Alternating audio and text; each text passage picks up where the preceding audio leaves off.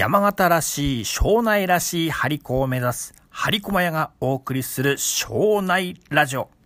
どうも、張り駒屋ひろゆきでございます。みんなを幸せにする張り子を作るのじゃ。令和2年5月27日明朝。私の頭の中に声が響く。緊急事態宣言解除を経て、お友達のお店が次々開店するお話が聞こえてくるようになりました。お店が繁盛するように招き猫がいいかなと、久しぶりに招き猫を作っています。一方では、新作張り子で地域を盛り上げたいなと、ここ数日、浮世絵や半字絵を見ながらアイデアを練ってきました。しかしなかなかいいのが思い浮かばない。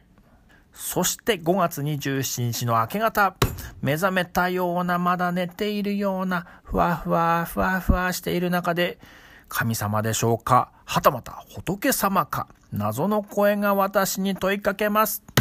なあお前、なあお前。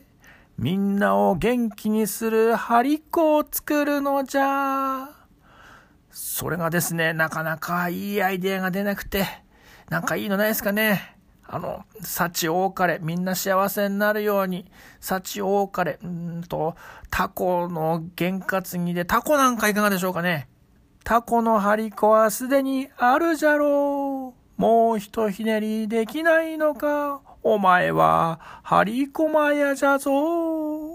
そうです。張り駒屋は山形らしさ、庄内らしさを出さないと。酒田、鶴岡、そして庄内でタコ。日本海、飛島、北前船でタコ。ん？酒田は港町、酒田港、酒田港。酒とタコで酒田港？酒田港はいかがでしょうか？と、ここで目が覚めました。